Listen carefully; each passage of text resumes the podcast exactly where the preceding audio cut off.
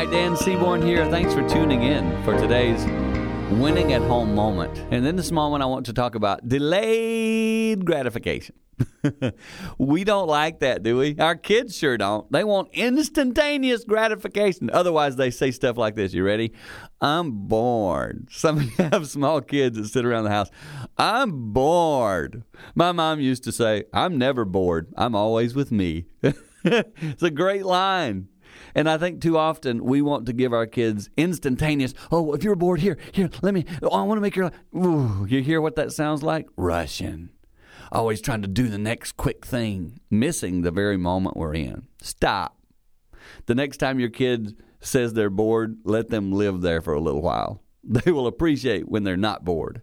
Delayed gratification will build stronger kids and a stronger family. That's a tip helping you win at home.